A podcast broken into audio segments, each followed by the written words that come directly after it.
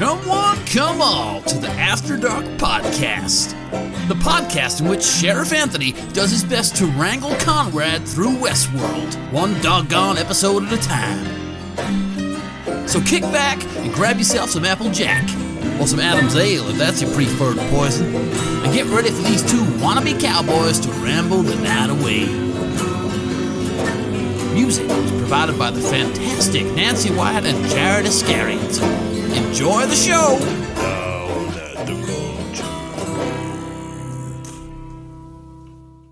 Hello, and welcome to the After Dark podcast. I'm Anthony James, and that's Konrad. Howdy. Well, Konrad, how are you this week? I'm I'm good, thank you. I felt like it's been a few weeks since we've uh, had an on-brand introduction, and I thought, you know what, we need to we need to uh, bring some of that back. Uh, so that's the kind of mood I'm in today. You're in, so you're back in the cowboy mood, are you? Yeah, very much so. All right, that's good. That's good stuff. Well, I'm, I'm, I wouldn't say I'm necessarily in the cowboy mood. I'm actually getting really, really intrigued now going into this with you to how you sort of view some of the editing decisions that are going on. Because I did mention editing in the few few episodes ago, uh, and this episode is one where they really start uh, coming to the fore and like sort of hosts' minds are rambling away. And I'm looking forward to hearing what you think about it. So, without further ado, Konrad, what do you say we get into it? Let's do it.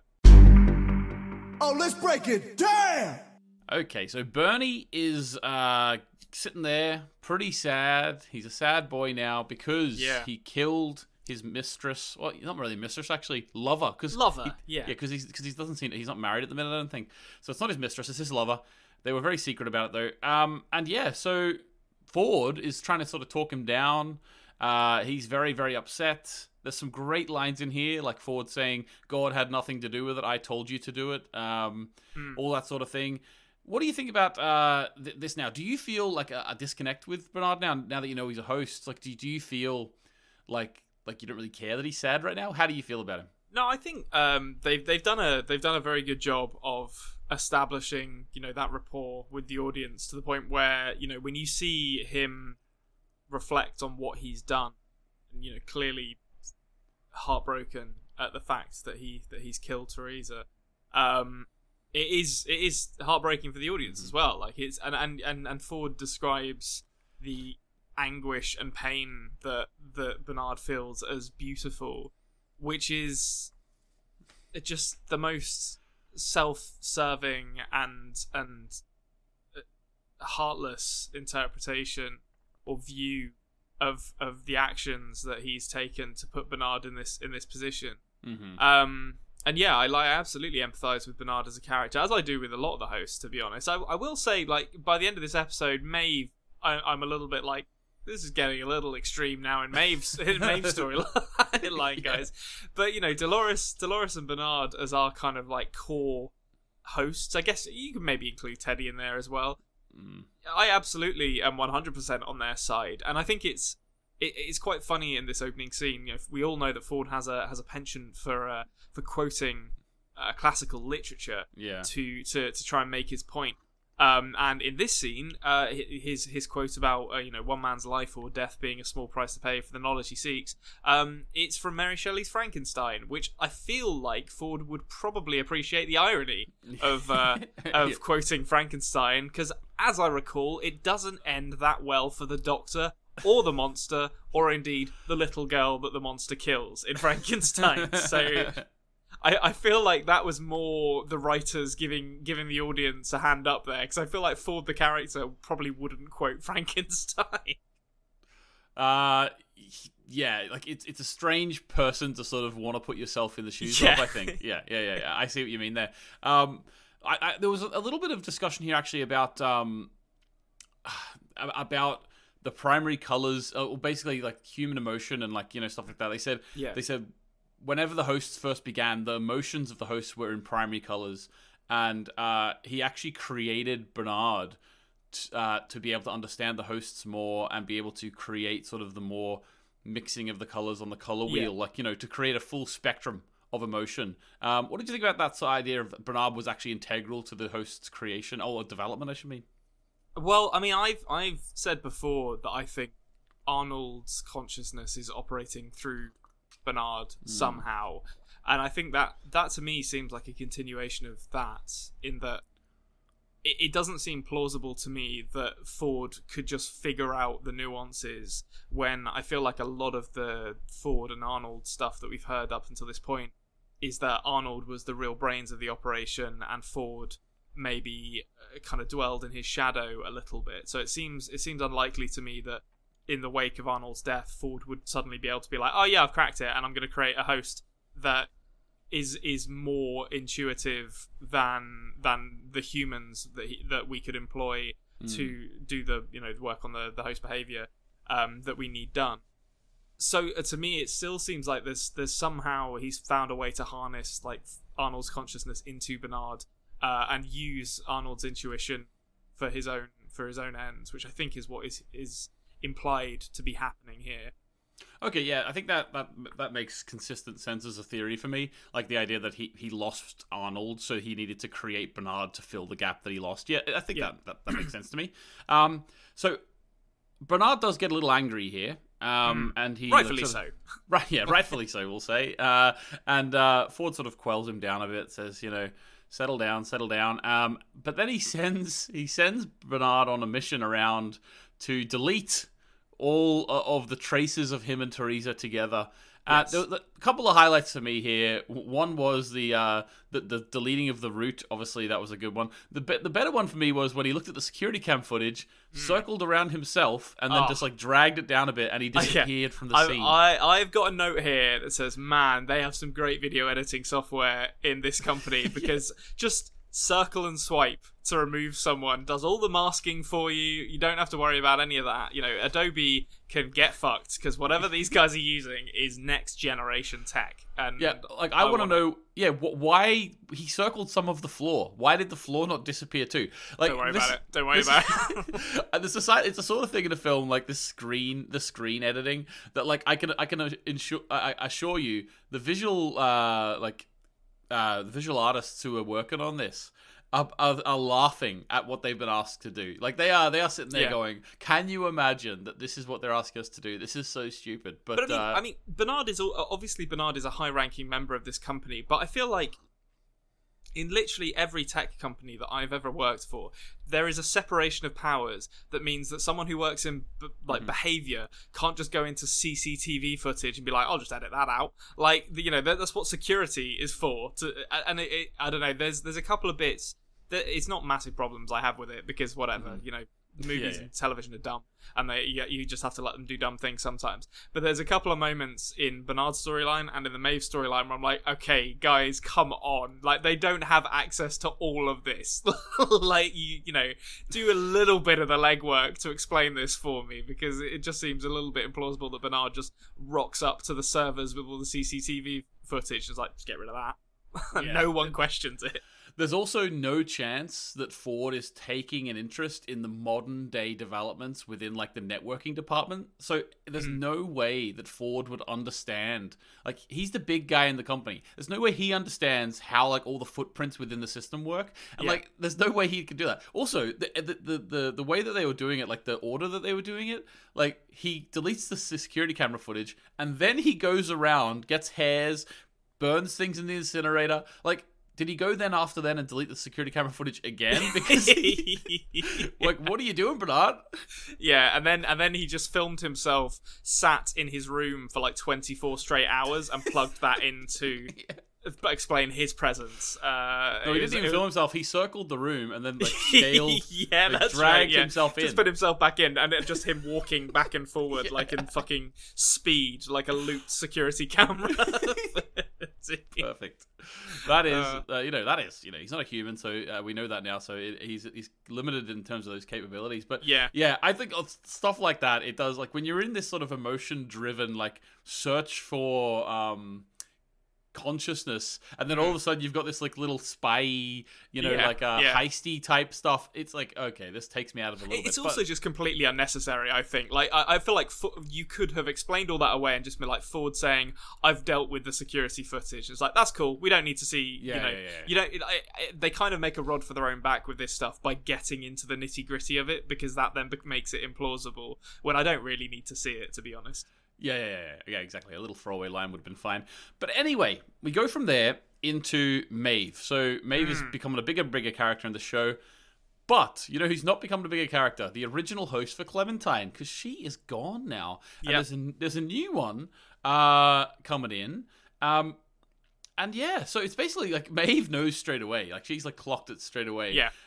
Do you think she knows this isn't Clementine, or do you think is she properly fully awoke now that she doesn't even have to remember things? She just knows now, or do you think Oh, part of yeah. us think? Oh, you think okay? No, yeah, think- she ju- she just knows straight away. I mean, like the, the I think for a start we get um I you know I, I very much like pointing out when we when I spot some licensed music because it it, it Mm. lets me lets me pretend that I know things about music. Um, and we get House of the Rising Sun here, which uh it, for a start is actually quite period appropriate. I mean, obviously you know it was written in the sixties or seventies, I think, but um it feels more cowboyish than Radiohead Yeah. uh, which is which is quite nice. But I think you know the the the the symbolism of House of the Rising Sun implies that uh, Maeve's storyline is a, a new day is dawning in in Maeve's Maeve's storyline here, and I think yeah she she absolutely just knows. Well, that's not Clementine. I know who Clementine is, um, and and as we find out later in this episode. It, it's probably just as well that they replace Clementine with this this nameless blonde character um, or this blonde host because uh, things don't go that well for her. Yeah, things don't go very well, and actually, it's better for Maeve actually as well because she killed someone she doesn't really care about. But um, Yeah. She would have she, that would have haunted her even more. Uh, but while she's there, actually, she gets like a, she's starting to get flashbacks again of her time with her her daughter or supposed daughter in these sort of dreams slash memories, Yeah. which we which we really get fleshed out in this episode. Um, and then we sort of cut from there. She's into uh, her and the two cats, Felix and Sylvester, and um, I've never thought about that. That's a good point. There is Yeah. there is like there is potential for that Warner Brothers crossover we discussed in yeah, in yeah. I like the, the potential is there, obviously. Like, you know, I think um, I was worried that it wasn't there anymore towards the end of the episode, but, uh, you know, it does seem to be there now. Like, yeah. I've got some thoughts on that as well. We'll get to that. just about, just about made it through. But, um, so Maeve is now here and she's thinking, like, what the hell's happening to me? Um, and then Felix explains to her that she actually experiences memories as if they're, like, happening for the first time. So she, like, experiences them in full, whereas humans have memories sort of cloudy, the details aren't exactly Yeah. right. Um, and so did you, did you like that little like I suppose that's actually building in what we see later on with Dolores, the idea that these memories are sort of just coming back to them and they're experiencing them again. yes. It sounded terrifying to me, like to be honest with you. I wouldn't want that to happen. Yeah, I mean, there's some really interest. I I'm not going to say what it is right now, but I got a couple of real big theories coming out of this episode um, to do with Dolores and, and William's um, plot line, and um, yeah, this idea that like hosts kind of experience their past and present simultaneously because the memories are so acute and clear is really interesting and and, and something which I hope they explore more because it it, it it, it kind of confuses the narrative in a good way. It makes it be um, makes you ask questions of you know what's actually happening and when did this happen. Um, And I think uh, the the stuff specifically with Maeve and her daughter strikes me the way it's like shot and it keeps returning to the same footage. It almost feels like kind of stock photos for a brochure of the park to me, which is it's in really like kind of stark contrast to the content itself of obviously you know this mother and her daughter homesteading and and then them being murdered. Um, but Maeve seems to agree because you know in this in this scene with Felix and, and Sylvester, she's she's not um, she she knows that it's just something that someone has put in her head. It's not actually her her daughter. Um, and and Yeah. we get um, one one crucial bit of information in this as well, where where uh, Chekhov's C six vertebrae is uh, is mentioned. yeah, Uh, I'm, I'm sure that's going to come back as, at, at some point. Yeah. Every any time explosives or anything is mentioned like that, you know it's coming back. I'd, lo- I'd love if that just never gets mentioned again. like Yeah. the whole series, is like yeah, just you know, a little bit of little bit of set dressing there, just you know, letting you know that it could happen. Yeah, they bring it back in the like the season eight finale or something. Yeah. But um, I, I, okay, okay, you mentioned it there very slightly, but I wanted to sort of get into this a little bit, like the idea that she was initially asking to find out where her daughter or the host who plays her daughter is. Yeah. Because it always implied that she wanted to go and find her and make sure she was okay and almost maybe save her, but. But then she decides against it because you know we're just all puppets. Like she means nothing to me. Yeah. Um, and it's interesting that um, Maeve's going down this route now of sort of it's almost like anti-human. Like she Yes. she do, she doesn't want to have like the connections that humans have. Like yes, maybe in her memories it does feel like that's her daughter, but she's like, no, I'm going to move above that now. I'm not going to play your games. You know. I, I think the way I interpret it is less that she doesn't want to have those connections and more that she doesn't what she wants to experience them for Herself. herself. Like Yeah, she yeah. doesn't but I mean it does raise an interesting question that, you know, can she ever effectively form those connections with the thought in the back of her head that she's experienced emotions similar to this before and they were purely fabricated and manipulated by by humans. Uh, you Mhm. know, I, I wouldn't surprise me at all if Maeve's character develops into someone who completely lacks uh, empathy or ability to connect with other people for exactly that reason. But I think, I think she does want to have those relationships. I just don't think she trusts the, the them to be real at the moment, and hmm rightfully so. Again, I mean, and and also.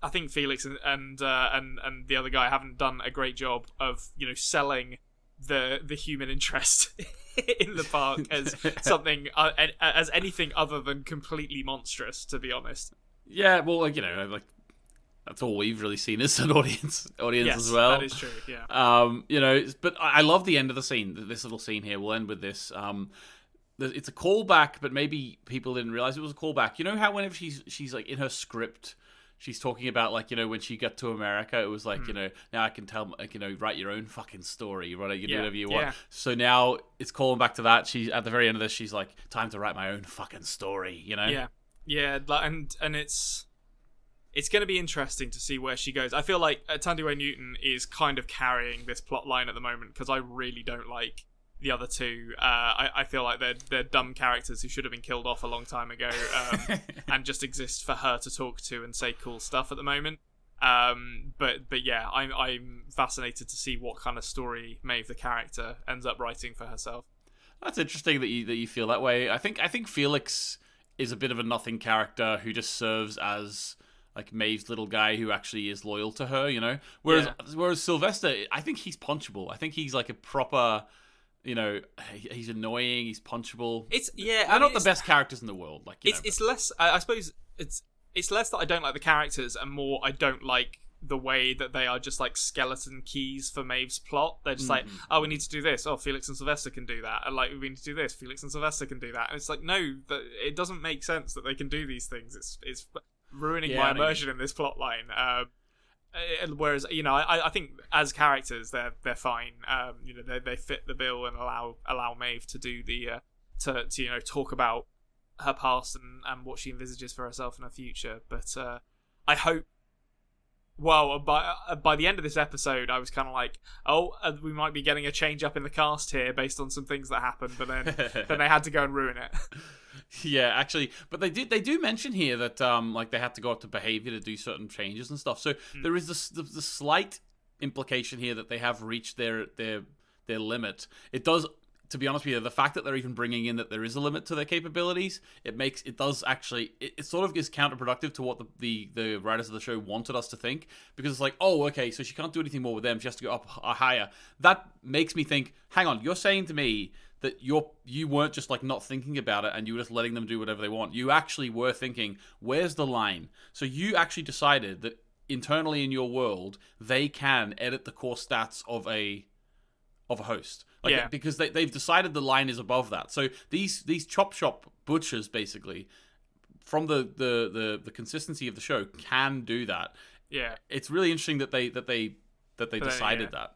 But then it gets to a point in behavior where they're like, "That's too much. Don't let Yeah. them do that." It's like, okay, but you can Yeah. make so you can make them literally superhuman, but you can't, but you can't like alter their their like behavior a little bit. Yeah. It's it's very strange to me, and I, like introducing the line makes me question the line. If there was no line and they could just do whatever they want, then you just accept that for what it is. You know what I mean? Yeah, or, or just I, I feel like just get a behavior person, just introduce a third person into this that they get some leverage over, Yeah, and make yeah. it make it a threesome. That that would that would like that would totally work for me. I just I I I've, I find these two characters to be kind of stretching the the limits of believability and what they're able to do in this super futuristic company. Yeah, gotcha, gotcha. Okay, so we're in uh sort of on the trail now Yep. with with William. Really the only cowboy stuff we see in this entire episode. I, you know, I said at the beginning I was in a cowboy kind of mood, Yeah, but on reflection, there's not a lot of cowboy stuff in this episode. yeah. It's like it's like a bit of this, and then also a bit of the uh, Man in Black and Teddy stuff as well later. Yeah, uh, on the trail with Wyatt. But um, so basically, um, William and Dolores discover who I think are some Confederados. yeah. uh, These guys are like the stormtroopers of the Yeah. of, Yeah. of the of the their plot line. They're just we need some bodies, stick some Confederados. So they're out. They're out there. Um, there's one who's still alive. Hmm. Dolores wants to give water, and there's you start to see cogs in William's head turn. Yeah.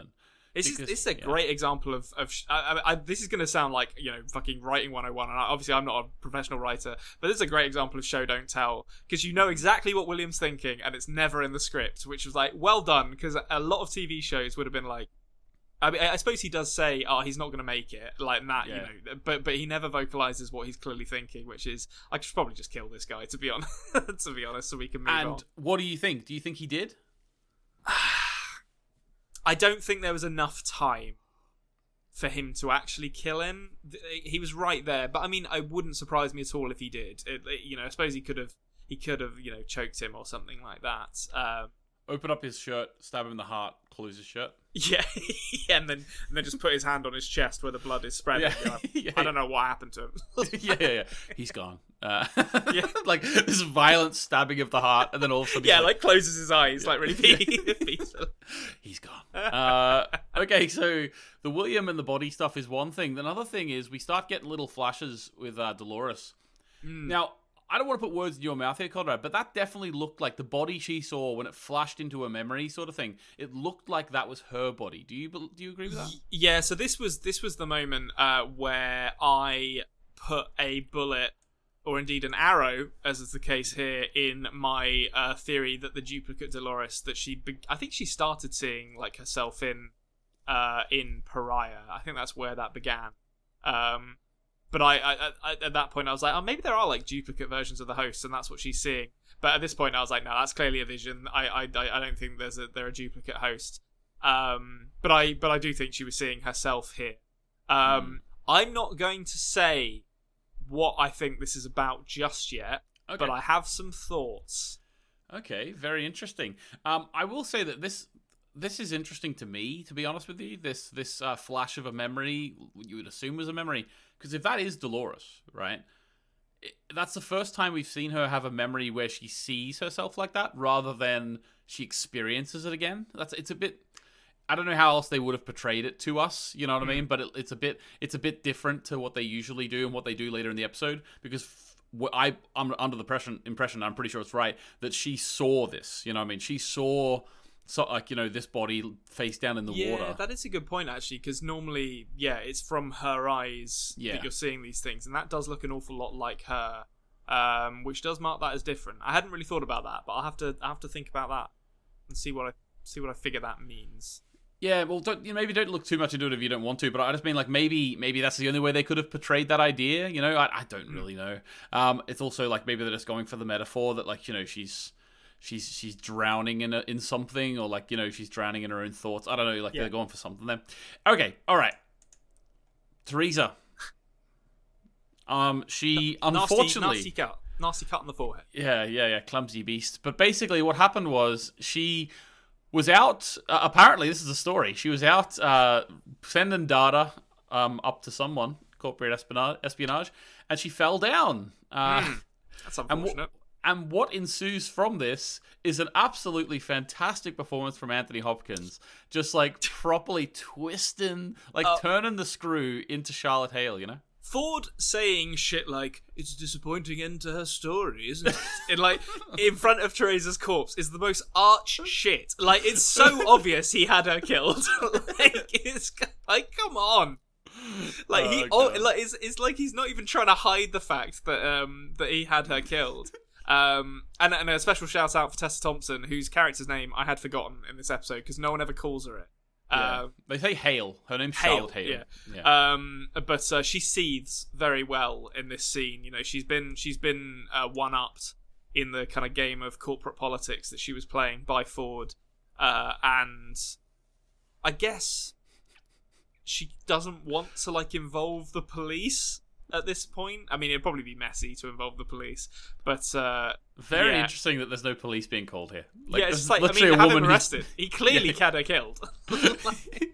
I love as well, like he's just like um talking about how now that her uh what, you know, some he was talking about like some lazy code or something the the, the changes it, like Yeah. you know the little the little show that was put on with Clementine and all and he's and he's sa- he's just saying like you know oh, we're gonna reinstate Bernard now and like uh you know Charlotte Hale's like of course of course uh I, I think that there's a lot to be said for how well the character of Charlotte Hale has been meshed into this series. She's only been here for like two episodes, you know, Yeah, yeah. and all of a sudden, like she she does feel like she is her position. She feels like she belongs in the show. It's it's like a really interesting thing because I look back, I I look back on like watching the show a year ago, whatever I did, and I and I.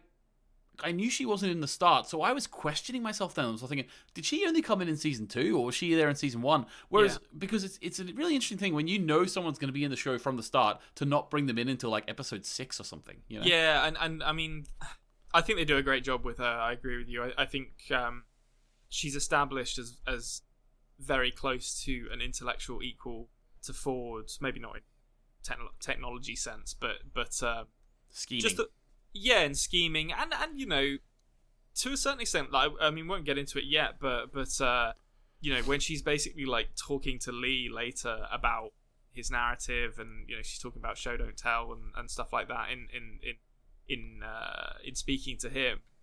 She's just very well written as a character, and she doesn't get a lot of dialogue. She doesn't get a lot of scenes, even that now that she is in the show. But they've Mhm. done a great job of establishing her as someone to be uh, respected, and I, I'm looking. I still think she's gonna. She's a corporate scumbag, so of course she's going to be a villain. But Yeah. um, but I'm I'm looking forward to seeing how villainous she turns out to be. Mm, yeah, yeah, yeah. Lots of potential there. Okay, so we're back in Maeve. Hmm. Um, now there's some cool. They basically give her the keys to the kingdom here. They let's let her have the tablet. Yeah, But th- there's some nice like little work here where she she's coming to conclusions that other characters are coming to. Other characters have are going through huge, long sort of walkabouts in in in the wild uh, to find themselves and like getting and getting these voices in their head and everything. Whereas Yeah. she's just like ding ding ding ding ding ding. Uh, two minds that argue. Who's who's Arnold again? Like you know, she's Yeah. sort of she sort of is getting the, this all because she's yeah, like she's being behind- brought up to speed. Really, re- she's sort of getting the Matrix experience, where she's like, Yeah, yeah, I need to learn how to fly a helicopter." Done. Yeah, like, like, just kind of get crash course in Arnold and everything. I sense, I'd like. Well, I mean, they kind of. It's not really a metaphor because they immediately expand on it with her asking. Who is Arnold? But um, but uh, yeah, I sensed a metaphor in Maeve's dialogue about her code looking like two people arguing, and wouldn't you know it? As it turns out, that's exactly what it was because it was Ford and Arnold like counter programming each other. Um, it was at this point in the show where I, I decided that Felix and Sylvester really need to just phone security at this point. Like they need to, they need they need to you know accept that they've you know the, the house has won. They've lost a bit of money on this one, and they need to phone they need to phone security rather than digging themselves any deeper. Um, which Well, the, yeah. What the hell? Their, their, their plan, instead of like just like owning up to it and saying, "Here, this woman has gone mad now. Help us," they're like, "Let's let's brick her and let's let's Yeah. kill her." You know, what the like, if you're gonna do that anyway, just phone security. You absolute idiots. like, they're just like they, the they they care about their job above all else. You know. Yeah, yeah. I mean, it's it's. It doesn't seem like that much like that good of a job, to be honest. like that they're that they're so protective over it. But I guess you know maybe the benefits are great. They've got that VR chamber that you know they get to have sex true. with steamy blondes or whatever it was that Sylvester was, was up to. I mean, that is true. Like you know, um, but yeah. So th- their plan is to wipe her brain completely, basically bring her back down and hit her with a rock. I don't really know why uh, they need to do that, but um, Yeah. Just a you know just extra extra little bit of a bit of vinegar you know as a, as a, a man in black would say um all right so speaking of the man in black we're now uh with teddy and the man in black and basically Yeah. there's a familiar host here Konrad Yes, there is. what do you, so they basically uh the man in black says to this familiar host there you are i, th- I thought they um what was it i thought ford had retired you thirty years yeah, ago. Ford retired you 30 years ago. Um, but obviously, we know that Ford is doing this new narrative now, and he's trying to get hosts into his new narrative. So, what's your take on that? Like, is he just like grabbing all the hosts he can, or what's he doing? Um, no. I have a, Okay. I have a different I have a different theory. It could be that, to be fair. I, I could be way off with this, but I spent this entire episode kind of formulating a big a big theory, um, which I will expand upon now. Um, so Lovely. the first off, like if this was the lady who was doing, you know, the inductions that we saw with um with William, that's fairly monstrous by Ford standards to take her from that and then be like, well, now you're going to be in this like horror narrative where you get hunted by Uruk-hai or whatever the fuck Wyatt's Wyatt's dudes are. There's a literal Minotaur later in this scene. We'll get to that in a second. I don't know what's going on.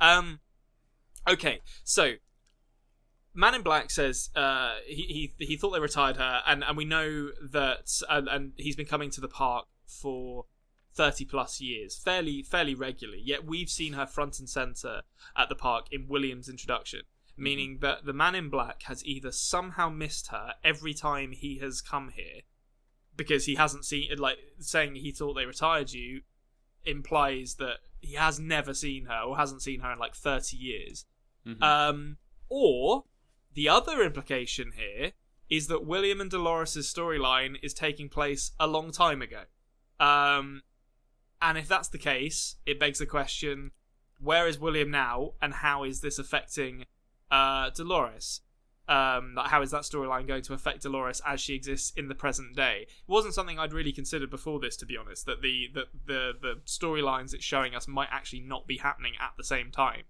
Um, but I think based on what we see here, that's what I think is going on.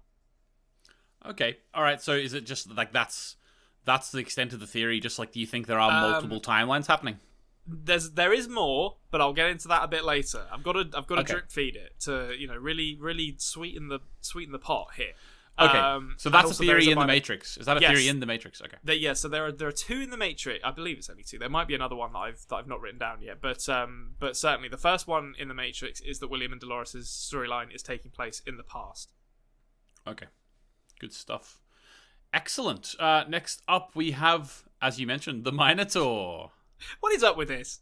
like, what's going on here? Well, Konrad, we always talk about like you know, anytime we watch something with time travel, the idea of Ariadne's thread coming back. It seems like Yeah. every t- every time travel thing ever, there's Yeah. Ariadne's thread. Now we are trying to get to the center of a maze here, Yeah. and it's implied that Wyatt is the center of the maze. And wouldn't you know it, they're throwing a bit of symbolism in there. Yeah. Why is the Ariadne story in every TV show ever, Konrad? Yeah, I mean, it turns out you know the classics. Uh, Nothing is new anymore. We're just remaking the same thing over and over again. I mean, I, I'll be honest. I I enjoyed the Minotaur dude turning up, and it, it's weird. Like, I mean, it shows my own. It shows my own double standard and hypocrisy for this because, like, when the show starts, you know, getting into Bernard using fucking ridiculous uh, security, uh, like flaws in the security system to edit himself out of out of videos. I'm like, that's stupid. You didn't need to show me that. But then when a bulletproof Minotaur turns up, it's like absolutely fine with that. Like, absolutely fine with this. Um, but yeah, I mean, the, he gets shot, seems to be fine, and then they. I actually can't remember how they kill him. Do they? What do they do? Is it is it the Um, Man in Black that gets him? No, gets well, it. Man in Man in Black is like tr- dragging him, which reminds Teddy of whenever the Man in Black was dragging Dolores. Oh, that's right. Yeah. And then uh, the Man in Black like, strangles him, and then gets Teddy to come and cut his throat or something with a knife. Um, yeah, and then Teddy Teddy clocks the man in black. Score one for Theodore Flood as uh, as he fucking pistol whips the man in black, which uh, that's gonna leave a mark, I think. yeah. Well, this is this is Theodore Flood we're talking about. This man is the hench, uber hench, uber mensch. Um, but yeah, so I'm looking forward to seeing where this Teddy stuff's going now because he's starting to sort of wake up, I suppose you could say. Um, Yeah. which is not it, it's interesting because like there's other characters who've had a lot of um, development in that regard and teddy's sort of a bit late to the party Yeah. it makes you think is this happening with an awful lot of hosts or is it just the main ones we're being shown you know what i mean Well, I mean, they're all the the hosts that we've seen are being woken up via external influences. So I can't imagine there's like other people going to this length, going to these lengths to to kind of awake the host near them. But I mean, Mhm. it's plausible that, that you know there there are others that we're not seeing. But I, I feel like the three that we're seeing, you know, the most of, or four, I guess, if you include Bernard, um, are are the are the main ones. Okay. Cool, cool, cool. Uh, next up, we have um, Maeve going to get shut down. Um, Yeah. what we'll, yeah, we'll, we'll come back to this a little later, but basically, this is just a scene where where they're, they're just getting her ready. Uh, Felix looks at Sylvester and, and then looks at Maeve and says, "We're, we're going to shut you down," as if to say, like, "We're going to get her." Um, Yeah. Now, at this at this point, Konrad, the reason why I'm sort of including this because it is so such a small scene.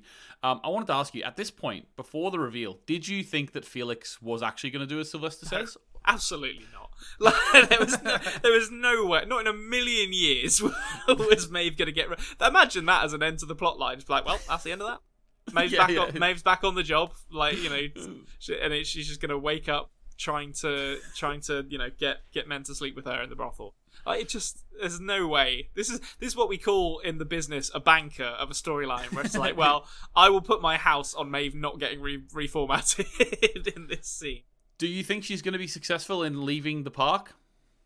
Um, I don't know. I, I feel like leaving the park might be a bridge too far for a lot of these hosts. Um, but I definitely think, I think the way the park works is going to fundamentally change by the end of this season. Uh, but I don't know if it's necessarily going to be a bunch of you know like a mass exodus. Um, I think it, it's more likely to be, you know, a, a move towards self governance or something like that. Okay, interesting, interesting. Um, Lee Sizemore's back at it. Uh, yeah. he's he's actually been, would you believe, given the most important job Oh. by Ford. Top dog. Like, He's trying to create the big bad guy Wyatt. Uh, Yeah.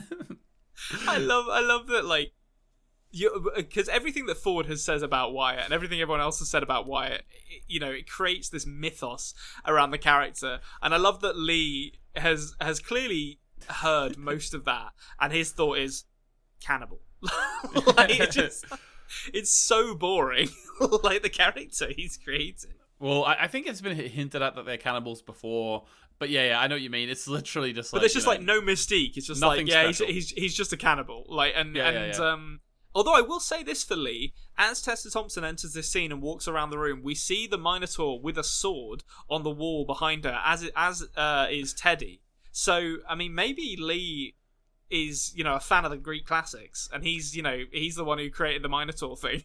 Yeah, maybe, maybe he is. Um, oh, I will say as well that um, uh, Wyatt. Now, th- th- I'm calling this guy Wyatt. He's not Wyatt. This host that Fake that um that Lee's working on. I will say one thing that Lee has nailed. He does look like he's got some crazy ideas, which is which is important to the Wyatt character, Yeah. as we know. So That's crucial. it's crucial, you know. So Charlotte comes in and says, you know, what are you talking about? This isn't this isn't the big guy. This is busy work. Um, Yeah. Lee Lee can't believe it, uh, and then he agrees. I think I think Lee would have agreed to do anything that Charlotte Hale asked him to do. Yeah. Does- Yeah, he, he's gonna hitch his horse to this wagon. Uh, like you know, she's she's only going in one direction, and Lee wants to follow her. I think it's safe to say. Oh yeah, we, we knew Lee wanted to follow her from the first scene they had Mm. together. Let's be honest. Um, yes, that's true. Okay. Next up, the big moment. Maeve isn't uh, destroyed and wiped of wiped of her memory.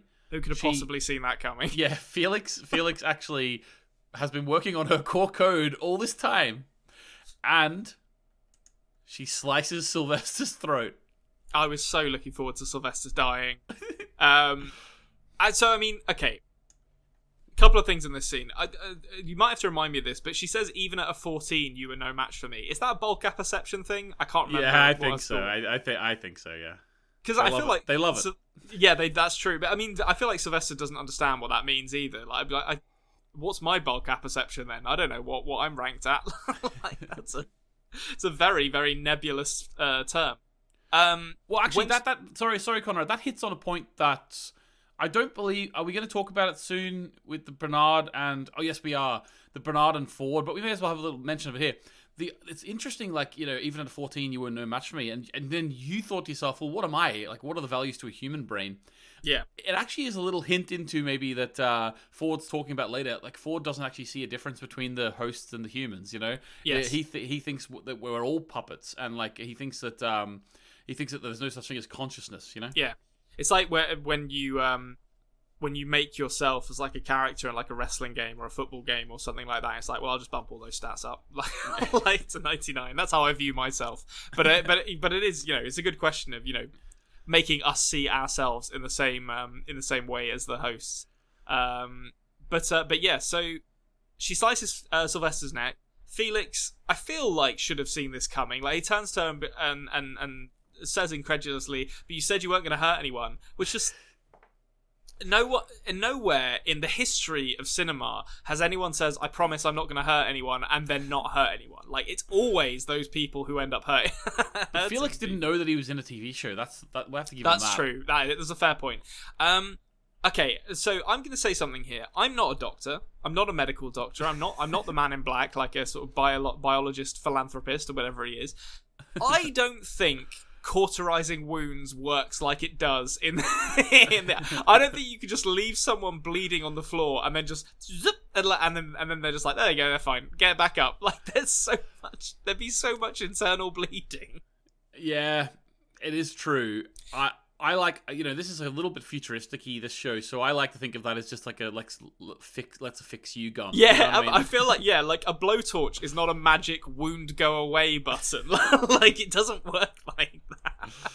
yeah, this is like a magical thing, and it's interesting as well because I've seen them using it on the hosts before, but never Mm. like a human. So it actually just does does show you that the hosts' bodies are basically our bodies now as well. Yeah, they can absolutely. heal them both with the same thing. Yeah. Uh, but yeah, I know what you mean. Like you know, if this was see see if someone invented that today, they they would they they, they would win the Nobel Prize. Like Oh, absolutely. Yeah, it'd be it'd, like it'd be unbelievable. They'd be like, "Well, we we fixed all medical pro- like no one will ever die of, like in surgery ever again because we can just immediately seal you back up." Um, it's, It's yeah, unbelievable. unbelievable. But yeah, I mean, I will admit that this is perhaps coloured by the fact that I was disappointed that Sylvester didn't die here. Uh, so yeah. you know, I was I wasn't coming. I wasn't judging it with a clear mind. I'll say. Yeah, yeah. You were thinking, how are they going to save him now? They can't. He's going to die. Yeah, Yay. thank and then all of a sudden it's like, magic gun. yeah, outrageous. like, Okay, let him bleed. The one of the outcomes of the scene is that Maeve now has superhuman abilities. Uh, Yes. She can make people do what she wants. Like the bar, the bartender or hosts, I should say. Like the bartender, she uh, she basically eliminates her bill. Um, and then I gets a free drink. Uh, I love that. That's her first thing she did. She can make anyone do what she wants, and she just Well, make, like, gets a free Yeah, drink. Yeah, it's you know it's like the, the sort of blank check syn- syndrome, isn't it? Like you start off small with a little thing just to just to test out the water. Um, al- also we get like Amy Winehouse uh, back to black playing in this scene, which I was like, oh okay, so this is- this this feels like a bit of a kind of girl. I know this this massively predates the term, and I don't particularly like the term at the best of times. But this is this feels like a bit of a kind of like girl boss moment where, it's just like we're gonna play Amy Winehouse, and Maeve is gonna get a bit of a power fantasy here as she goes around uh, commanding people to do things, um, using her admin privileges to presumably save Hector when he turns up in a second. Yeah, so basically Hector like she seems to have timed it uh, she's like she she said oh they're here now or whatever. Like she seems to have timed it well enough that she can she's looking for an army, she said. And Yeah. so she it seems to me like she's going to try and recruit Hector and his gang to be like her her heavies, you know? Yeah, yeah, absolutely. Um, and we Uh, get we get a lovely bit of comedy from the sheriff here. Is all I'm going to say about this scene. Like, lovely- The lovely tip of the hat. comedy. Yeah, it's great. I was like, they're perfect. absolutely great. And then I- the and yeah. then the, the snake lady just shoots him in the back. it's great. It was a great moment. Uh, so funny. Okay, but while it's all going down, Maeve is actually being reminded again of the time uh, William came into her house with her and her young daughter, um, and it's sort of all flooding back to her. Um, Hmm. And then obviously Hector does his little line where it's you know what's funny about this, right? The first time it happened, I, I took it quite seriously to the point, obviously, where he didn't get to say his speech. But then after that, uh, uh like this this time we've seen it happen, it, it really felt like the actor who plays uh, Hector, um, Xerxes, it really felt like he was just going through the motions. You know, like it's just like I really got from him that this is not the first time he did it. You know no, what I mean? no, absolutely not.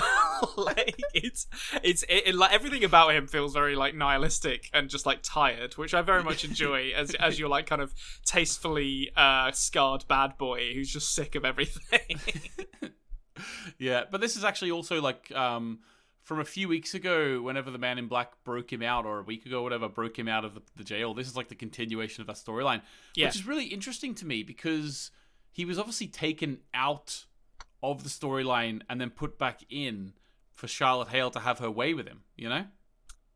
Um.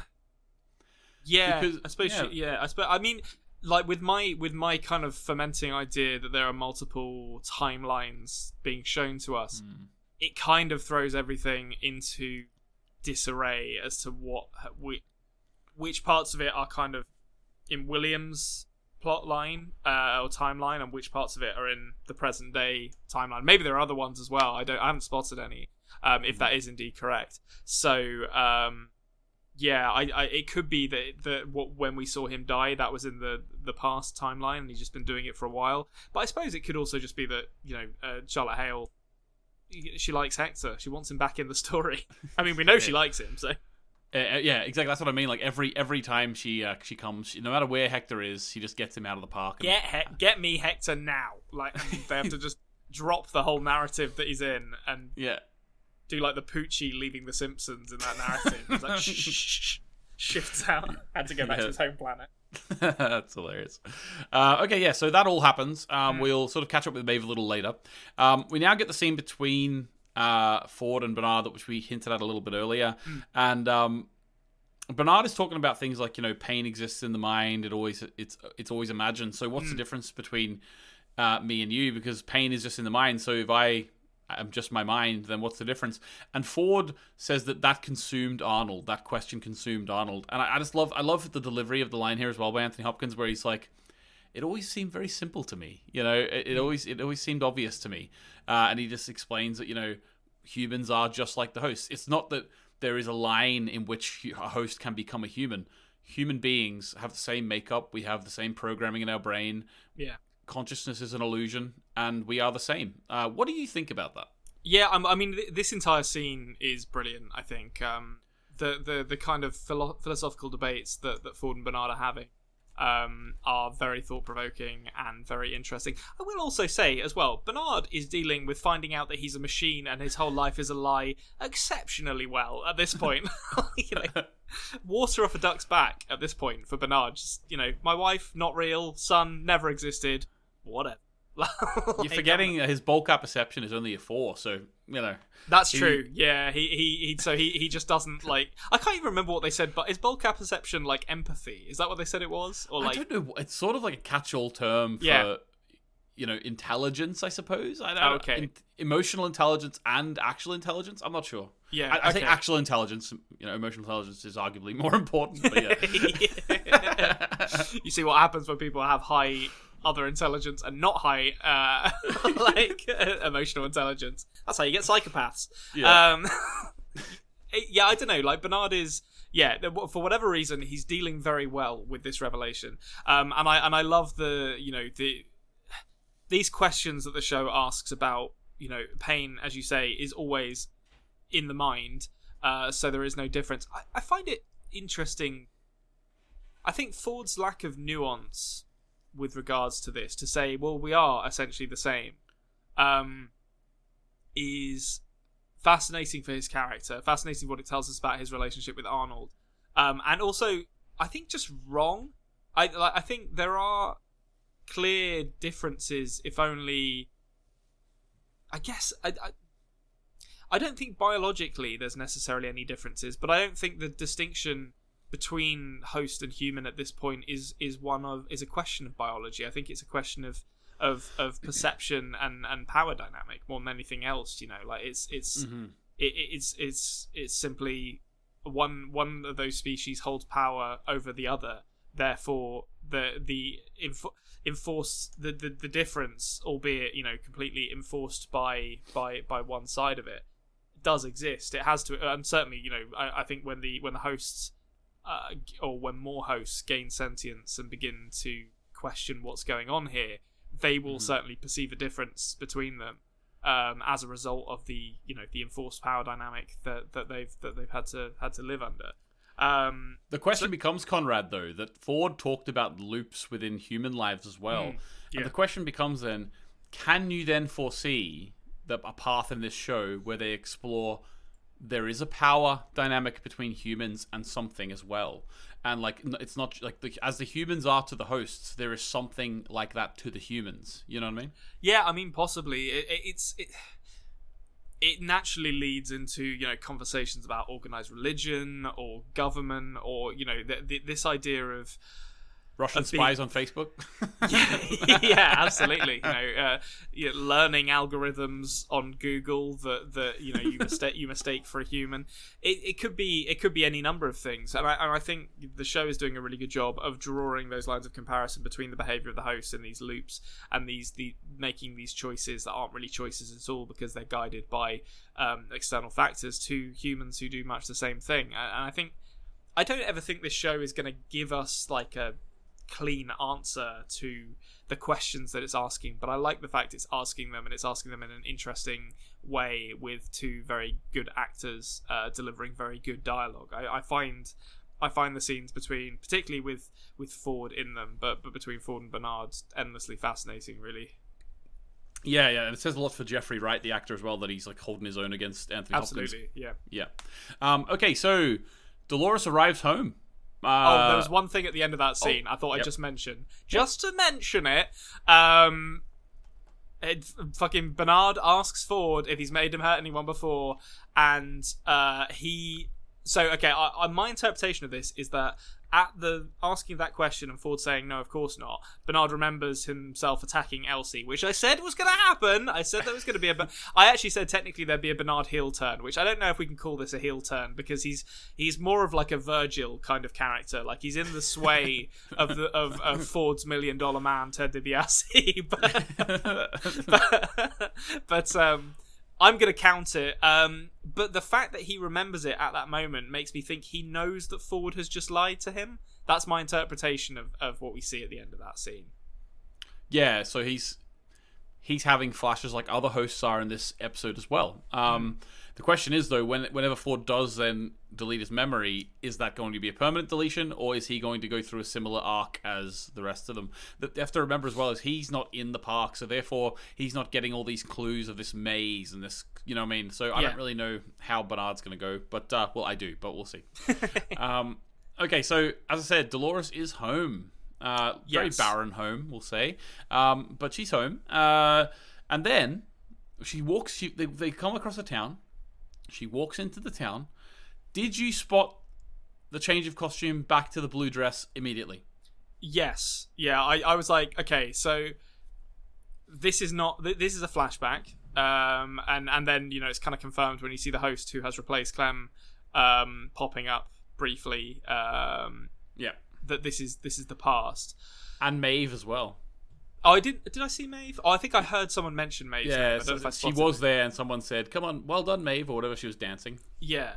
So this idea that they're kind of experience, I, I think this is a red herring, or, or well, not a red herring because it's probably important to Dolores' storyline. But this idea of her kind of experiencing her past and present kind of non-sequentially, and the whole thing kind of uh, becomes confusing for her and breaks down. But I think this is throwing. Um, a red herring in, it, out there to suggest to make us think a lot about oh Dolores' past and her present here, and and to distract us from the fact that clearly the host lady who introduced William is now doing something else 30 years later and that this is happening in the past. It's a it's a it's a it's a clever bit of misdirection but it didn't fool me. Um so because i think as i was watching this scene obviously you know we, we see uh, dolores's past life in whatever town this is like a very kind of simple simple existence in this in, in this smaller town um and it seems like stuff goes badly wrong for her and she ends up killing herself based on on, on what we see in this flashback Yeah. um, but I think, as well as like considering what was actually happening on screen here, I was also thinking about if this timeline is taking place 30 to 40 years ago, then it begins to make sense how kind of amazing the park was presented when William arrived. You know, th- this sort of super high tech train and and you mm-hmm. know all the, all the it, it felt very futuristic to the state of kind of like almost industrial disrepair that it's been shown to be in in mm-hmm. the present day. You know, I, I I feel like the more I the more I think about it, the more I think they've made a point of not. Sh- I, I guess actually you could say that kind of command room with the red map is is pretty pretty damn Yeah. futuristic. But with the exception of that, I feel like they've made a real attempt to show us that the park is quite decrepit i- in in in, hmm. like the present day, and they didn't show us that in in in Williams Williams plot line, which really made me kind of double down on the okay, this is happening in Okay. the uh, in the past kind of thing. And then obviously Dolores's plotline here is happening even further in the past, I guess, because it's uh, something she she is remembering from a time before she met William. Well, yeah, like it's clearly it's clearly a memory in that way, and it, it it's it strikes me. I don't know if, if that memory of where they're all dancing is actually from before the park was opened or, or not, but it it like the, the the scientists and stuff are out amongst them, like showing them Yeah. how to dance and stuff. So it, it definitely seems experimental phase. Now, whether or not because it also it looks like Dolores is arriving there as well. Like she's arrived there before, Yeah. and and it looks to me like she is coming from outside the town. So maybe There's a, small- train, right? I think so. It wouldn't surprise Yeah. me if she's like, you know, her memory is her getting off the train, arriving in this town for the first time, and that's like the beginning of her original plot line or something along those lines. Maybe yeah, or like my my mind even even thought like when I first watched this, my mind I thought to myself like, oh, she's made this journey before. But that the way, way, I'm thinking though is because they're like training them all up here, and it, it looks to be. I don't know what point in, in in in the timeline this memory would be, and I don't know if that's ever actually confirmed. But the idea of them training all these hosts makes me think if it's the time before the ho- the park opened. But then my idea of Dolores arriving to the town would imply she's coming from her her homestead uh, Yeah. out where she is with her father. So therefore, that would imply maybe there's a small opening. Maybe they did like a like a small like maybe Sweetwater and, and the surrounding area was the first opening, and then they continually built on from there. Uh, but she still eventually made her way here. But um, definitely it's intriguing. The idea you definitely get the idea of repetition. Like she's she's going through loops, you know, and it's it, it makes you think like what's going to happen in the future. I, Yeah. that she she also um, has the memory of the little girl El Lazo's daughter. Yes. Um, as well. I can't remember what El Lazo's daughter actually says to her, but that kind of sets off her memory of killing herself, I believe. she says something to the to the effect of "Did you find what you were looking for?" or something like that. Um, Just sort of like you know how you Ford, on. Ford likes having little children wandering around delivering very cryptic messages. It seems. Yeah, yeah, yeah, that is that is that is his mode mode mode of delivery. Hmm. Um, very interesting. Uh, sh- now, interestingly enough, as well, while she's going through this memory, she is then holding the gun to her head in in the modern day, we'll say, with Yeah. uh, with William and her, and she's got the the gun to her head, and and William was obviously like, "What are you doing? What are you doing?" And then um, Dolores has a little bit of a freak out and is like, "When are we? Like, when are we?" Uh, Yeah. Yeah. I've, I was trapped in a memory from a life long ago. Um, yeah, so she snaps out of it. The idea is if William wasn't there, maybe she would have just killed herself there, you know? Yeah, I think she probably would. Um, I think it's.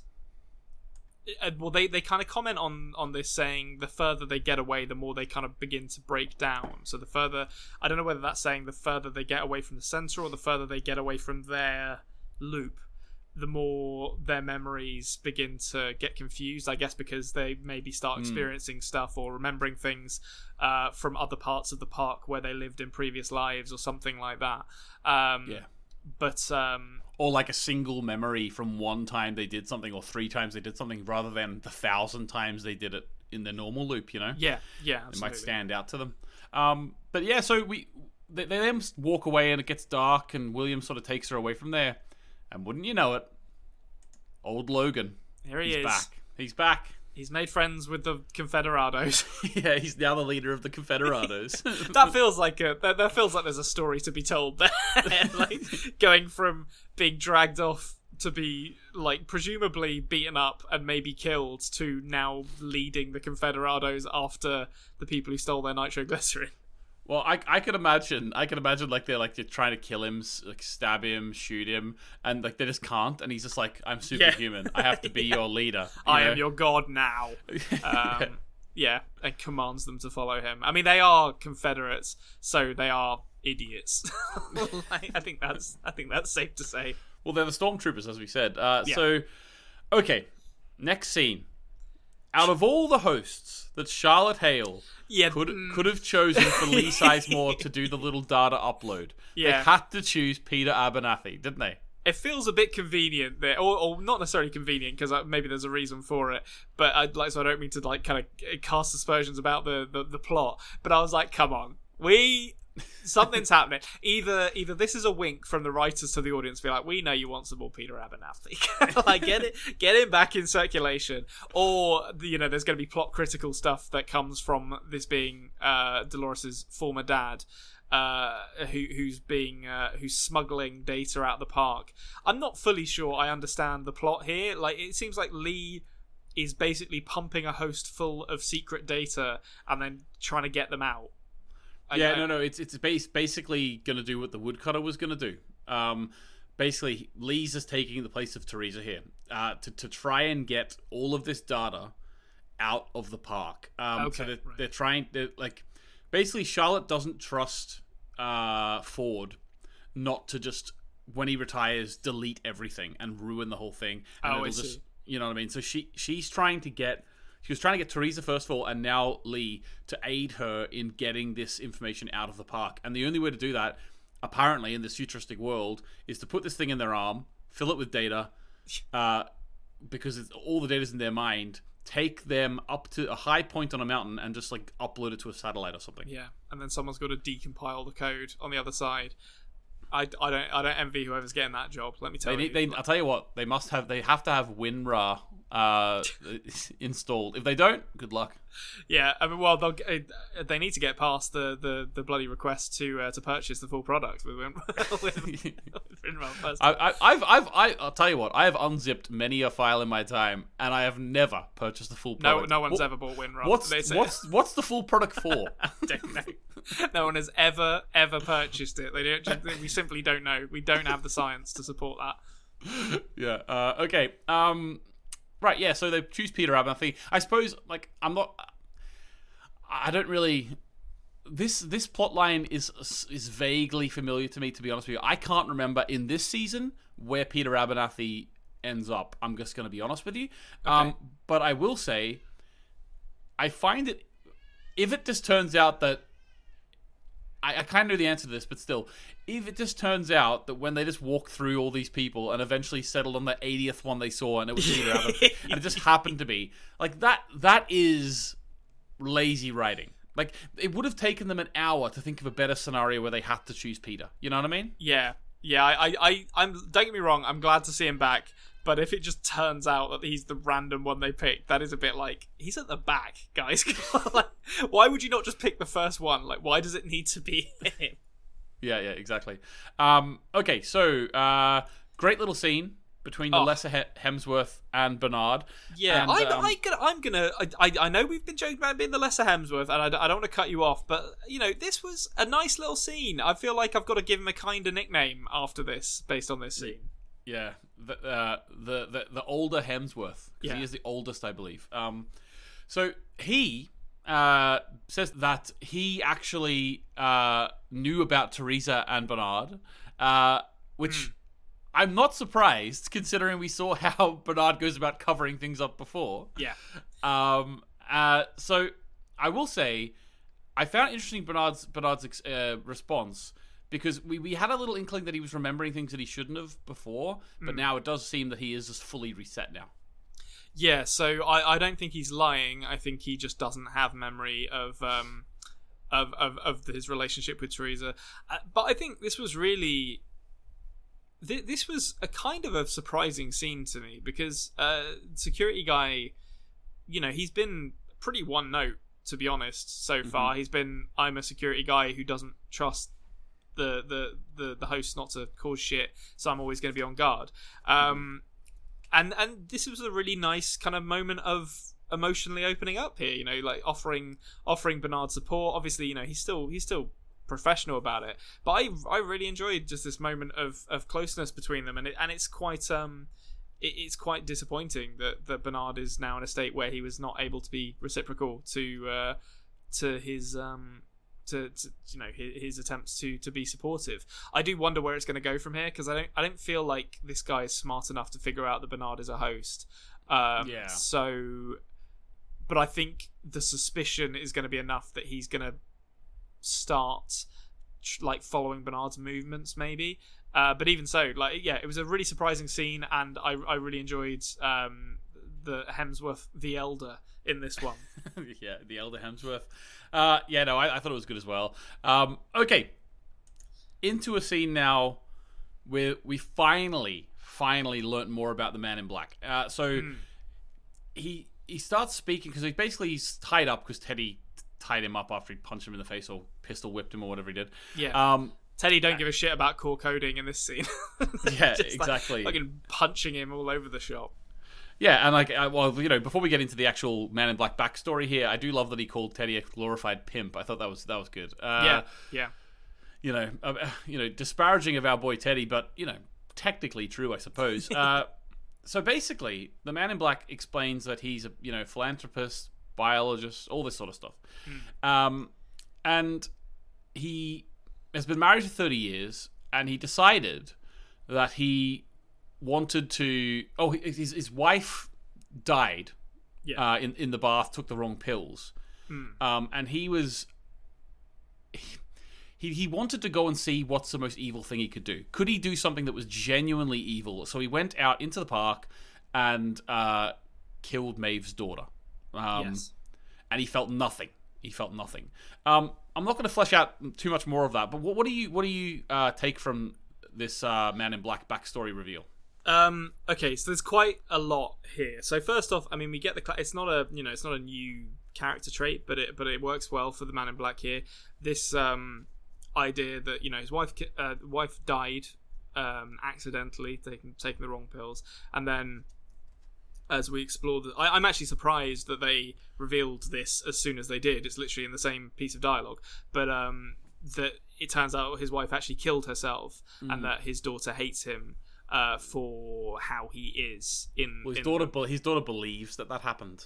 yeah, I mean, as I, I take that as fact. To be honest, Yeah, like okay, that's just. I mean, I've I've we I've seen enough like men deceiving themselves into believing that their wife who suspiciously died didn't kill themselves to be like, yeah, that's that's where this storyline is going. Yeah, Surely, all, all all of his actions afterwards are are a man who is denying the fact that he knows it's true. yeah, absolutely. Um, okay, so there's some things that the man in black says here that make make that, that gave me a theory, and and to be honest, he said it before, I think, but it, I really started to connect the dots here. So in this in this episode, um, I've started to formulate the theory that. William and Dolores' plotline is happening in the past because of um, the the host lady and and a couple of other bits and pieces as well. Um, which, as I said earlier, made me question who or like what happened to William, like who, who has he become in the present day?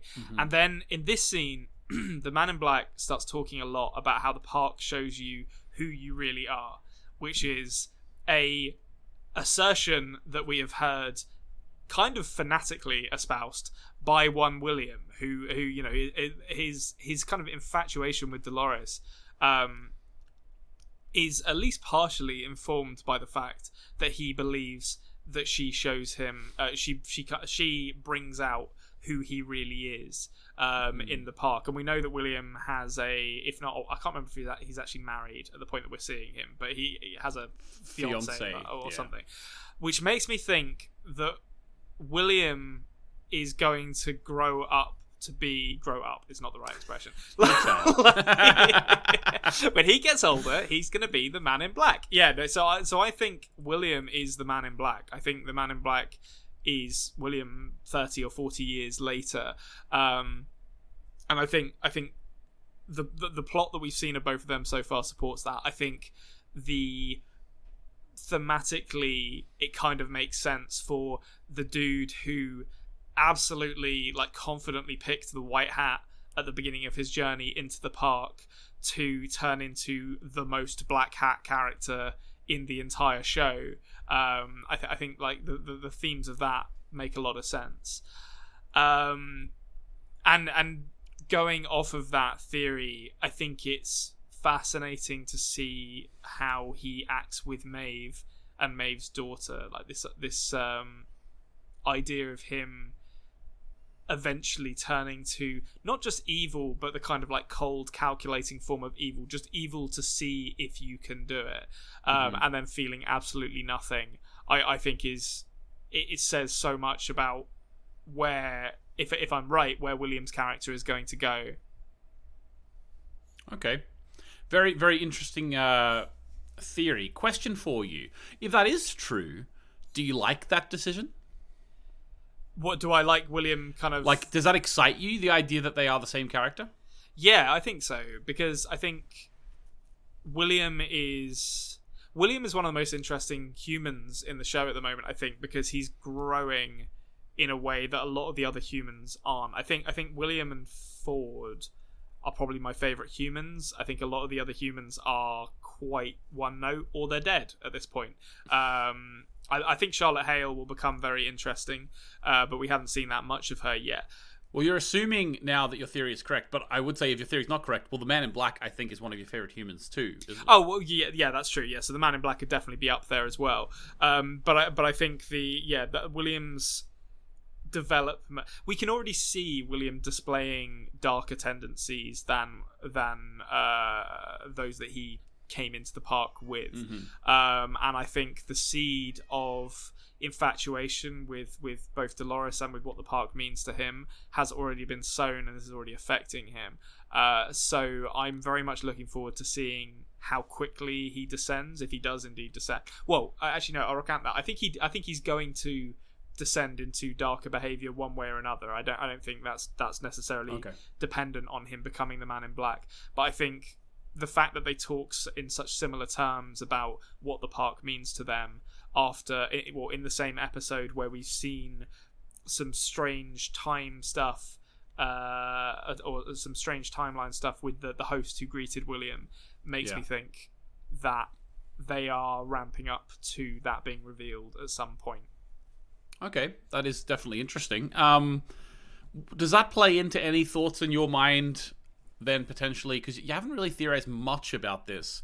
The idea of like 30 years ago, there was a huge thing that happened in the park, which sort Yeah. of.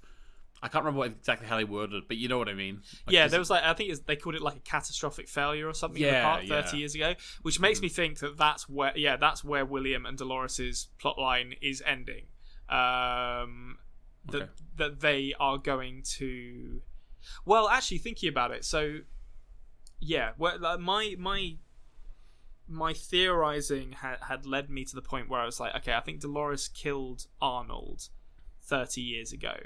Um, or 30ish years ago whenever whenever Arnold died and I think that was probably part of the catastrophic failure in the park which makes me think now that William and Dolores's plotline is going to lead them to Arnold and he is go the end of their plotline together is going to be Arnold dying and the park uh, so, probably being I, I still don't really know what the catastrophic failure is going to look like maybe it will just be literally every host stopping and them having to recall all of them or something like that.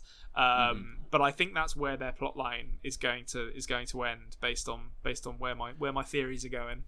So is your theory then that in the in the in the timeline with William and Dolores, which you you assume is thirty years in the past, is are you saying that you think Arnold is still alive then?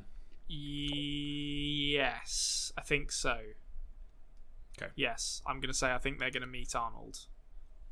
Okay, interesting. Um, I will just point out that there has been a moment with William there with Dolores where Dolores says that she hears the voice in her head, which you think is Arnold. That's true. That is true. Just But to maybe- get your just to get your cogs turning there. Little morsel to think about. yeah, I, that, yeah. So if that's not Arnold. I need to think about who it is, or maybe it is Arnold. Maybe he's just you know radioing her.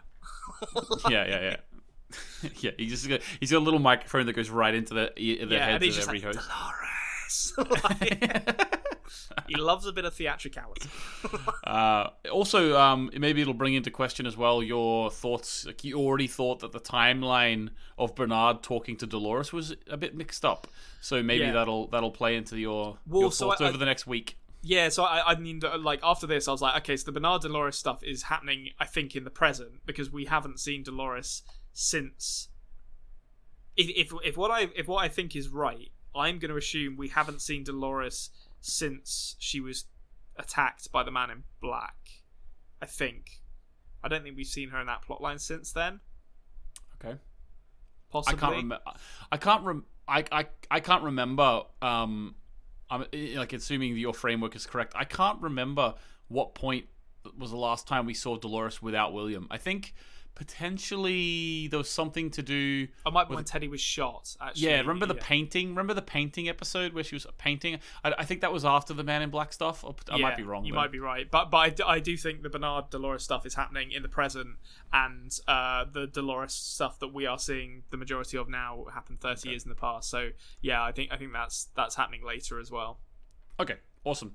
Um, now, while the Man in Black is telling this story, it's it's interesting that I, I want your take on this actually, because at the same time, Maeve is remembering what he's what he's saying, mm. and and it's making her have flashbacks to this, and then eventually it leads to her slicing the new Clementine's throat. But my question is this: is the fact that he's telling it to Teddy, and because Maeve is so bulk appercepting now, uh, the fact that is, is is she hearing it through the other host's ears, or is it just an absolute coincidence that she's remembering it at this time? Yeah, I guess it could be. I, I, I just considered it initially. I just considered it as like convenient editing, to be honest. Um, mm. But I suppose it could be, you know, that she's literally hearing it. Like if her bulk apperception is like includes sort of perceptive powers in that, maybe maybe she literally has like Superman style hearing, like she can hear someone talking on the other side of the park or, or, or something like that. Um, and and she's she's hearing it, hearing him say this, and it is triggering these memories. Um, yeah, I even thought it could. I even thought it could be the fact that like he's saying it to Teddy, who's a host, so therefore, oh, the, she's kind of like in the network is hearing yeah. it, and yeah, she it could can, be that. You know yeah. what I mean? Um, but yeah, it's interesting nonetheless. Uh, so she she kills this Clementine, and then they yeah. come and they come and take her. Although one thing was cool uh, in the in the storyline of the Men in Black that he's or the story that he's telling, mm. um, he says about that the maze revealed itself because there was a moment where she if he felt like Maeve was alive, yeah. Um, and that that's that sort of stuff in shows is always funny to me because it's like I, I, like it. It works thematically, but at the same time, it's like, what are you talking about? Like, how can you tell when you're looking at a host crying whether they're alive or not? You know what I mean? Yeah, um, it, it kind of it fits in with the with the kind of tone of the episode. But it's like it doesn't make sense for you for you to say this. Um, the the one thing I will say about this actually that I haven't you know I, have done a lot of theorizing this episode and i feel i feel like i'm getting somewhere with it this pattern, I still have no fucking idea what's going on with this pattern. and, uh, like Maeve just like you know Maeve collapsing onto the pattern, which the Man in Black says is kind of what made him start thinking about this maze. Like how? Why does why does it keep turning up at just the right time? Like what's going on with this pattern? I've got no idea what the pattern is or where, what it means or how looking at that made the Man in Black go, I know there's a maze. like, it just doesn't make any sense to me. So yeah, I'm I, am really yeah. interested to see where the where that goes because I've I've got no th- I can't even begin to theorize the maze. I'm just like whatever. It's it's a weird thing that turns up sometimes if I saw that in in someone's uh, you know farm or whatever, I, I, honestly would just probably think to myself, interesting layout of the potato crop this year. Well, you know? from, from the ground, you would be able to yeah. notice fucking shit. It would just be like, well, that's a weird and very inefficient way to irrigate your crops, but whatever, yeah. you know. yeah, exactly. Yeah. Um, like, normally we do it in straight lines, but whatever, you do you. yeah, exactly, exactly. Um, I have a few thoughts about the maze uh, image myself, to be honest with you, but I'll think I'll wait until the end of the season to talk about. Uh, okay. I don't want to risk sending you down paths you shouldn't be sent down, but I've got some ideas about it. Um, okay, so uh, Maeve gets taken backstage. We're almost at the end now, mm. and um, Ford sort of sets up again. We didn't really need this, but okay, we got it. It's like uh, where, where he's, he's, saying, "I'll take that away from you," and he's like, "We'll give you a new role." You know, it's like, yeah, we know, like we know she got a new role Ford, like she because you know, it was almost like this this scene where it was like we'll give you a new role it it felt like this was like a spin-off show where that like they were trying to tie it back into the original show. It's like oh my god that's when she became the head of the whorehouse. Yeah. like yeah we like we know like this this felt like like like a line in better call saul that was referring to breaking bad do you know what i mean I, I mean, I think to be honest, the, the the the point of this scene to me was him saying very biblical, "You need not suffer, Maeve. I'll take it from you," which to me mm. is in like stark contrast to his conversation with Bernard at the beginning of the episode, where he's saying, you know, your your suffering is beautiful and, and you know, makes you real and all that, which I think is designed to maybe imply that Ford has done some self reflection and learning. Uh, over the course of the last 30 years or however long ago this, this happened well the, look look at ford he's still an old man i think this i Yeah. think they said that she's only been the um the head of the whorehouse i don't head of the brothel i don't know what you could call it uh, saloon i know yeah Sure. she's the she's the what do you call her role actually i can't really Madam. remember She's a the madam, madam yes think, right? the- she's she's the madam so it said that she's only been doing that for six months so this Oh, okay, was fine. But, uh, Yeah. So, so that doesn't actually make. I mean, I guess he could have learned it in six months, but but even so, him having a different opinion on her suffering to Bernard's suffering to me didn't feel right. It felt like they were trying to say, "Oh, he's learned something since this has happened that has brought him to where he stands on on suffering in the house." For Bernard, maybe it's just a double standard for the two characters, but uh, but I felt like there was a missing link in there for, for me to understand. Okay, so why why is he like you know like a you know messianically taking this suffering from Maeve, but for Bernard he's like no no no you keep the memories of your dead son and and uh, Yeah, you yeah. know all this stuff it makes you who you are. Uh, it, it was more confusing than than than interesting. I thought. Yeah, well, I suppose there is the line as well where Bernard doesn't have to be in the park with you know, like he's he's a different role. Hmm. That I is suppose. yeah that is true yeah. But I, also, there's, there is a difference as well, where the the, the storyline of the of the son is his scripted backstory, which gives him his personality or whatever. Whereas this is not like what happened to Maeve is not her scripted backstory. Yeah. this is just something horrific that happened during her time in the park. So there is there is a difference there, but I definitely see what you mean. Um, okay, so uh, I'm sure you had the counter out, ready to click the button. Uh, Teddy he didn't actually die yet, I don't think. So maybe No. that little button shouldn't be p- clicked yet. Don't make the same mistake twice. I yeah, so I don't know what happened. Like, was that poisoned? Like, she kind of stabs him, but it's in the left side, so it's not his heart. So I was just like, what, how? Lung, like a lung. There's lung on each side, Konrad. I get yeah, but I mean, you get you don't pass out from getting stabbed in a lung. in a lung. like, he, I, I think he's playing dead. I think he's still alive. I haven't counted it yet. Uh, I've learned my lesson from counting Teddy deaths.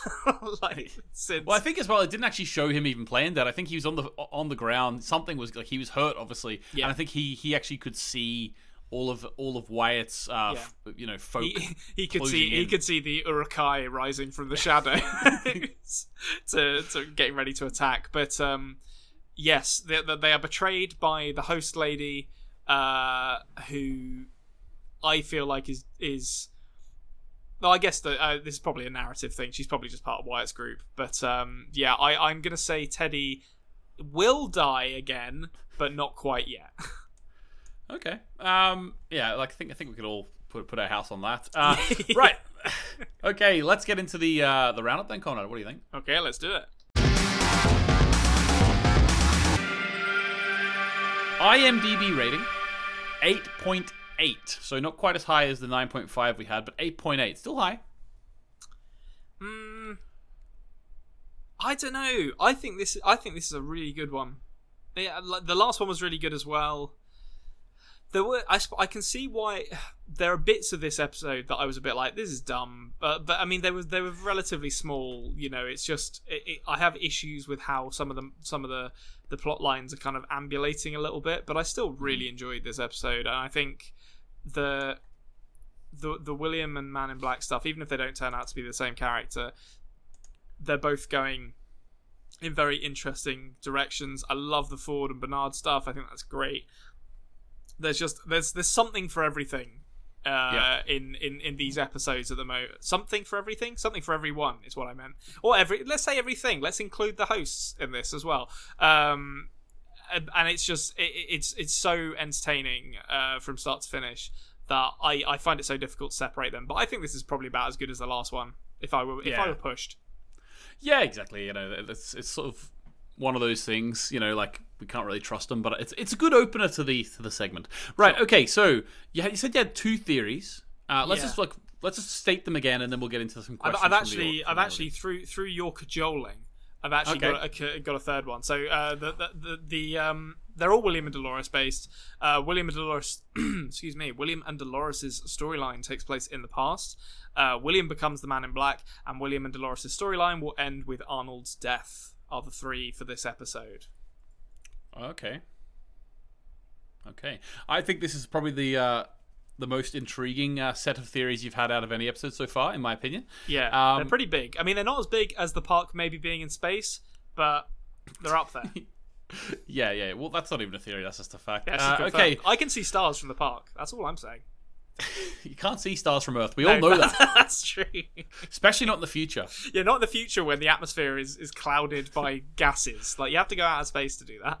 Yeah, exactly, exactly. All right, okay. we've got a couple of questions uh, from the audience. First one comes from Pep Cool, and uh, Pep Cool is actually a Konrad for this series, so well done. Uh, we, I think we've Westworld is such a huge show. I think we don't have as many Konrads as we did Yeah. for the OA. Like Yeah. for the OA, we had a few Konrads. Uh, uh, coming along with us, giving us their theories, but this is such a huge show that I don't think that, that we have them uh, this time. But Pep Cool is one of them, so thank you very much. General question to the both of you: um, how do you think the host loops are managed? Uh, like, when exactly comes the right time to reset reset the host's cycle? Take, for example, Dolores and her father. Last time we saw him, he was shot, and in her mind, he is dead. Uh, she then went on with William, and she still remembers that her father is dead. Does that mean the park can't ins- uh, insert her father back into the world as long as Dolores' host hasn't died herself?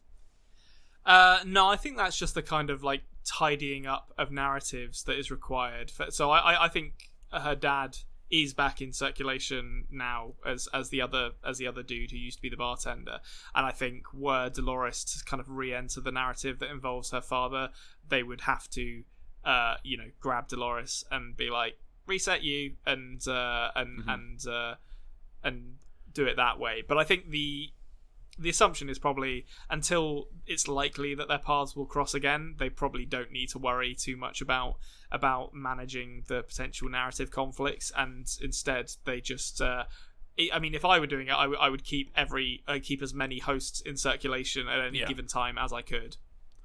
Yeah, I think you're right. Like we have seen, like they, they are very liberal with just going in and taking hosts out. So Yeah. I think there there wouldn't be any issue with having her father back in the storyline, uh, in his like doing his doing his ranching and stuff, and then and then having when Dolores comes back closer, you could maybe go and take him out or take her out and reset her.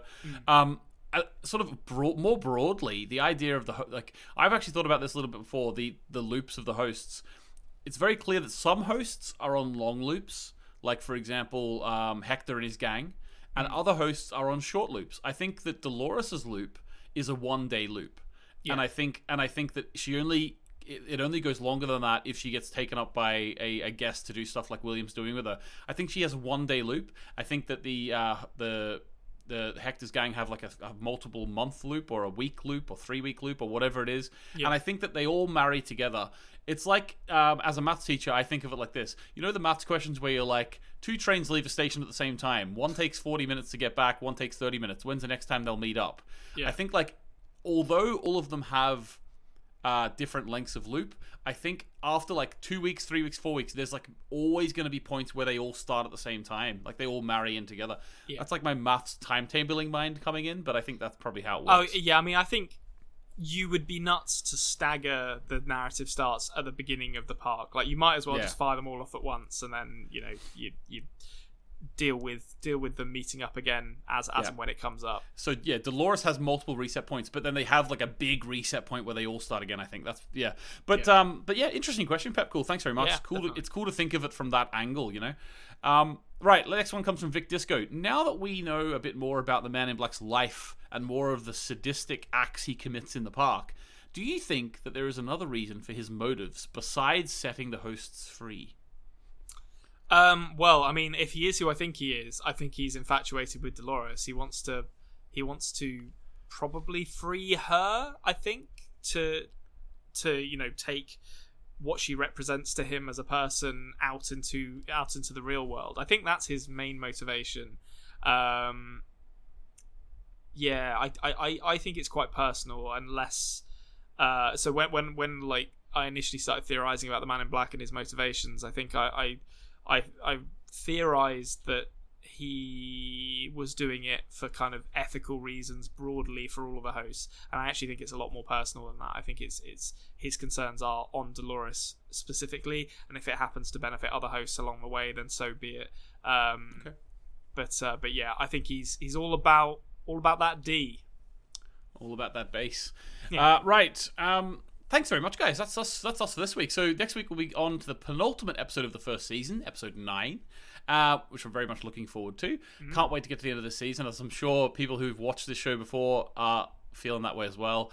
Thanks very much for watching, guys. If you want to support the podcast, you can. There's links in the description. If you would like to like the video, that'd be great. Subscribe to the channel, all that sort of thing. On audio apps, we are the After Dark Podcast. On YouTube, we are the Culture Cave. So if you're listening on audio apps, go and check out our stuff over on the Culture Cave. We've had a lot of videos up in the last week or so. I, you can tell I'm a teacher on holidays, like, um, but there's, there's, there's a lot of there's a lot of videos. We, we usually we usually get about three a week, two podcasts with uh, Konrad and I, and then uh, and then some sort of discussion thing with uh, me and Emmett. Uh, sometimes we cross paths, sometimes we don't. There's lots of stuff there, guys. Thanks very much for joining us, and we'll catch you later. Goodbye. goodbye Thank you for listening.